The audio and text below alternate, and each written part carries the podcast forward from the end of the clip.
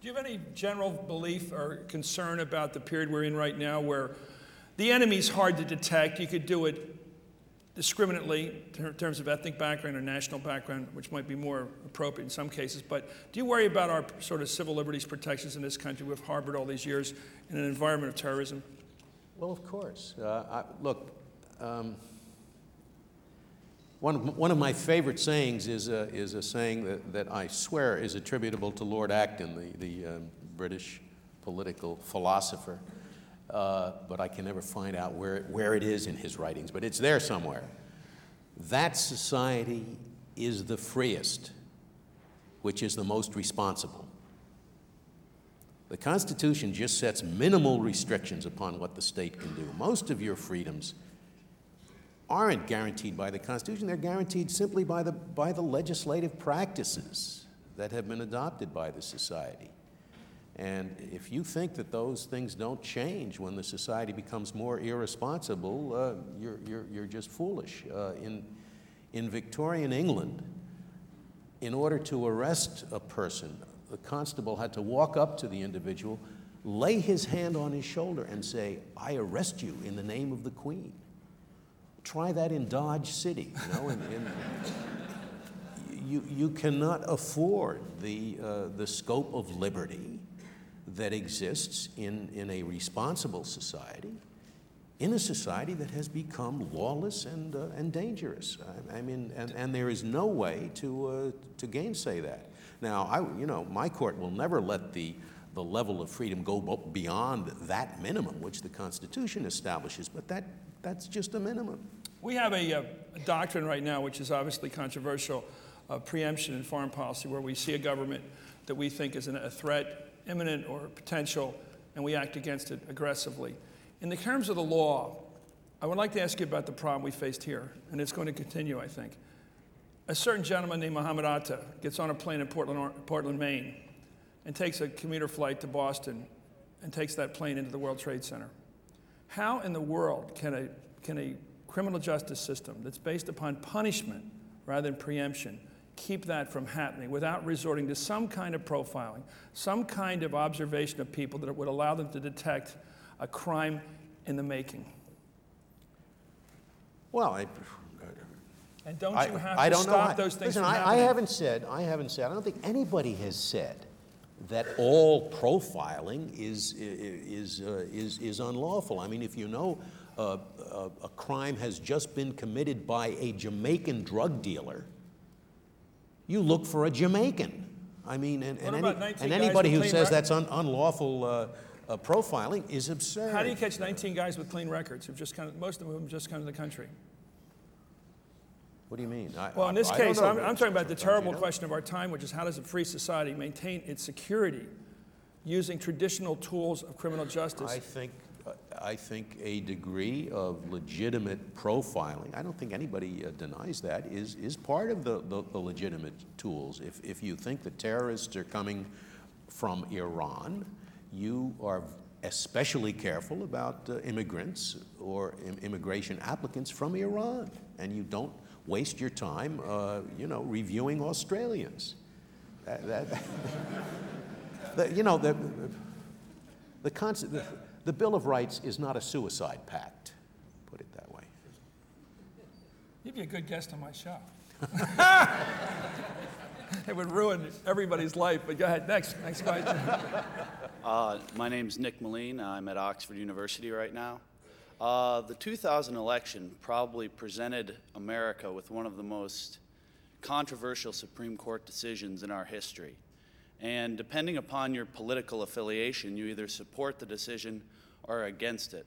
But usually it has to do with politics rather than with whether or not it was constitutional or, or unconstitutional. How should America interpret this decision? And if it is a political decision made by the Supreme Court, what are the implications for separation of powers? Well, uh, to begin with, I do not agree with your premise that, uh, that, that whether you accept the decision or not depends upon whether you're Republican or, Democrat. The polls showed uh, overwhelming acceptance of the, uh, of the opinion, even though the election was, was you know, 51, 49, and maybe 51 49 in the other direction, depending on whose count you use, I guess. Uh, so I, you know, I just don't think that's true. I think most Americans, uh, except for you know dyed-in-the-wool uh, uh, uh, partisans, accepted the decision of the court. Look, we did not initiate the case, nor were we the first court to get involved in the case. We didn't go looking for trouble. The, the, the court that intervened in the political process was the Supreme Court of Florida. And in the ordinary course of appeal, the party that lost in that court sought to come before my court. Now, what, what would one expect my court to do? Decline to take the case because it was not important enough? there were federal vi- violations of the federal constitution alleged, not these imaginary uh, made up rights, uh, such as uh, the right to an abortion, but rights that are grounded in the text of the Constitution, to wit, denial of equal protection of the laws and violation of that provision of the Constitution, which says that the manner of selecting presidential electors shall be determined by the legislature of the state. And the claim was that what the Florida Supreme Court had done bore so little resemblance to what the legislature had written that that provision was violated. So, uh, you know, uh, now, did, did the court perhaps lose some, some, did its prestige suffer? Perhaps so, but, but you know, I don't, uh, I don't think that the court's prestige is, is meant to be, i i it's like a, a, a, shiny breastplate, a piece of armor that's meant to be shown off on a mantelpiece. It's, it's meant for battle. The reason we have the prestige is precisely so that in a tough case like that, the American people will give us the benefit of the doubt and say, yeah, it was a political case, but somebody had to decide it. And, uh, you know, I think the court did its best. And it did. And don't forget that on the principal issue of, of the, whether there had been a violation of the Constitution, the vote was seven to two. It was only five to four on what the remedy should be.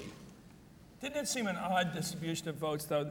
Normally, the conservatives on the court would be a little more hesitant to go after the equal protection, and the liberals would be the ones who would be most intent on it. In this case, it seemed to switch, though. The liberals on the court voted, and those were the two. And in the final decision, that the liberals were on the minority position, and they're normally the ones most protective of the equal protection law. Wasn't there a switch in terms of partisanship there? That's not so at all. I, you know, that's, that's, that's thi- this argument. Uh, uh, Scalia is uh, is not supposed to be in favor of judicial activism, but he has struck down this congressional statute. Uh, look, I, I, by, by being against, by judicial activism, I do not mean actively doing what you're supposed to do. I will enforce the Equal Protection Clause in those areas where it is clearly being violated. You think I vote with uh, uh, uh, vote against our, our, our racial discrimination cases because I don't believe in the, in the I mean, it's ridiculous. What do you think of the Florida Supreme Court? I thought they were far more activist than even the Warren Court. It seemed like they ignored the law books, they ignored the, they ignored the statutes, ignored the state legislature. They were just sitting up there thinking, how can we make sure that everybody who had any intent to vote any direction have that vote honored? You said it, I didn't. Yes, you're sir. No, you're sir next. Thank you, uh, sir. I- wanted to talk about uh, the, some of the uh, big cases that, that you mentioned earlier. And I, I read recently a uh, discussion of Roe v. Wade, and it was framed in the, uh, the context of at the time the case was taken up, there were several states that had passed uh, abortion laws and, and more that had them under consideration. And what this person in this periodical stipulated or, or theorized was that the lack of the debate, the legislative debate, uh, has divided the country, and that is what uh, that is what the issue is: is that we never really had a public debate on the issue. And I just ask for your comments. Well, you know, again, I don't think the problem with Roe versus Wade uh, any more than the problem with Brown is, is that you like the result or you don't like it. The result was good for the country or bad for the country. That's not the principal issue to me. To me, the principal issue is the process, whether the court decided that in, in the correct process. Now, what you should understand, and, and the reason we're having all the difficulties in getting even Court of Appeals judges confirmed nowadays is that for 50 years we have been going, uh, you never gave me a chance to answer that question about the living Constitution.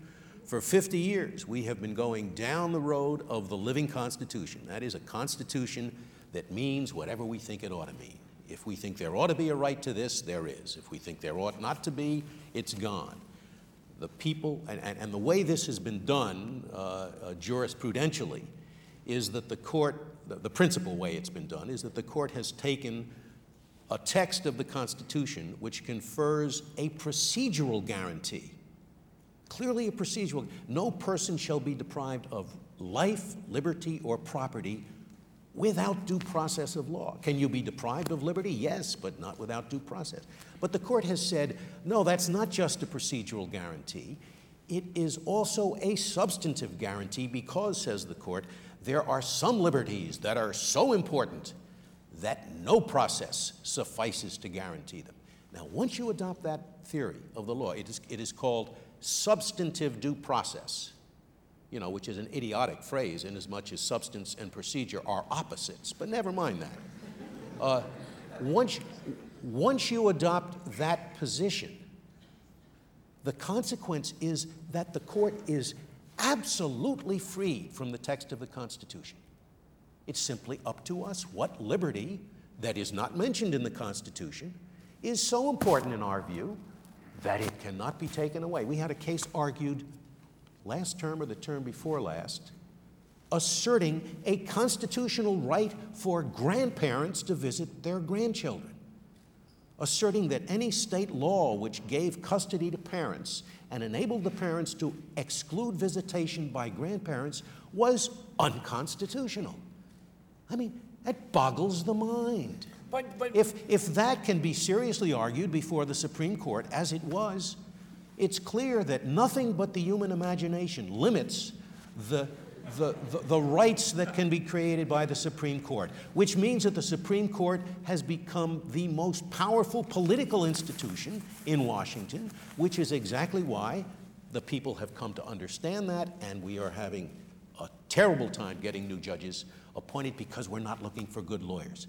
We're looking for people who agree with us, whether grandparents ought to visit their grandchildren, whether there ought to be a, whether there ought to be a right to an abortion. But you're, you're, but you're, you're making it so small and de minimis. The, these, the Public Accommodations Law of 1964, which basically said that black people could go to lunch counters, they could go to hotels all over the South, who weren't allowed to do it up until that law was passed, was based upon a provision of the Interstate Commerce Clause, right? The Interstate Commerce Clause obviously wasn't intended to protect the right of a black person to walk into a, drug, to a drugstore and get a cheese, cheese sandwich, but it was used that way. And wasn't that good for the country that it was done that way? I- the courts have held that. I, I don't, I don't uh, Was that it? But that, certainly the original intent of what, what makes you think I'm against those cases? I That's a want- because- law. I'm, I'm in favor of laws. I, but, but, but the court didn't invent that provision, did it? Somebody debated it, and It they, was they a ado- stretch. Wasn't it a real stretch? Interstate Commerce Clause Was covers it? every transaction and anywhere in the country. Well, i- if it was a stretch, it's a because s- you might have a it's Campbell soup stretch- camp on the shelf somewhere. It's a That's stretch interstate that's commerce. been with us for a century. I mean, And you don't mind stretching but not living. And listen, from the beginning, from the beginning, the Commerce Clause was used for purposes other than the mere regulation of commerce. In, in, the, in the early and mid 1800s, uh, Congress uh, prohibited, for example, the interstate transmission of lottery tickets. Now, you know, it's obviously using the Commerce Clause for, uh, for some other purpose. And, and that, that's happened from the okay. beginning. It's okay. Of course. You have the power to, to regulate commerce. It doesn't say, and the only purpose for which you can regulate it is to make people richer or poorer. It doesn't say that. Well, I'm going to have to end it here, and I've hogged too much of the time, but this is too fascinating. Thank you, Mr. Justice. Thank you. Thank you.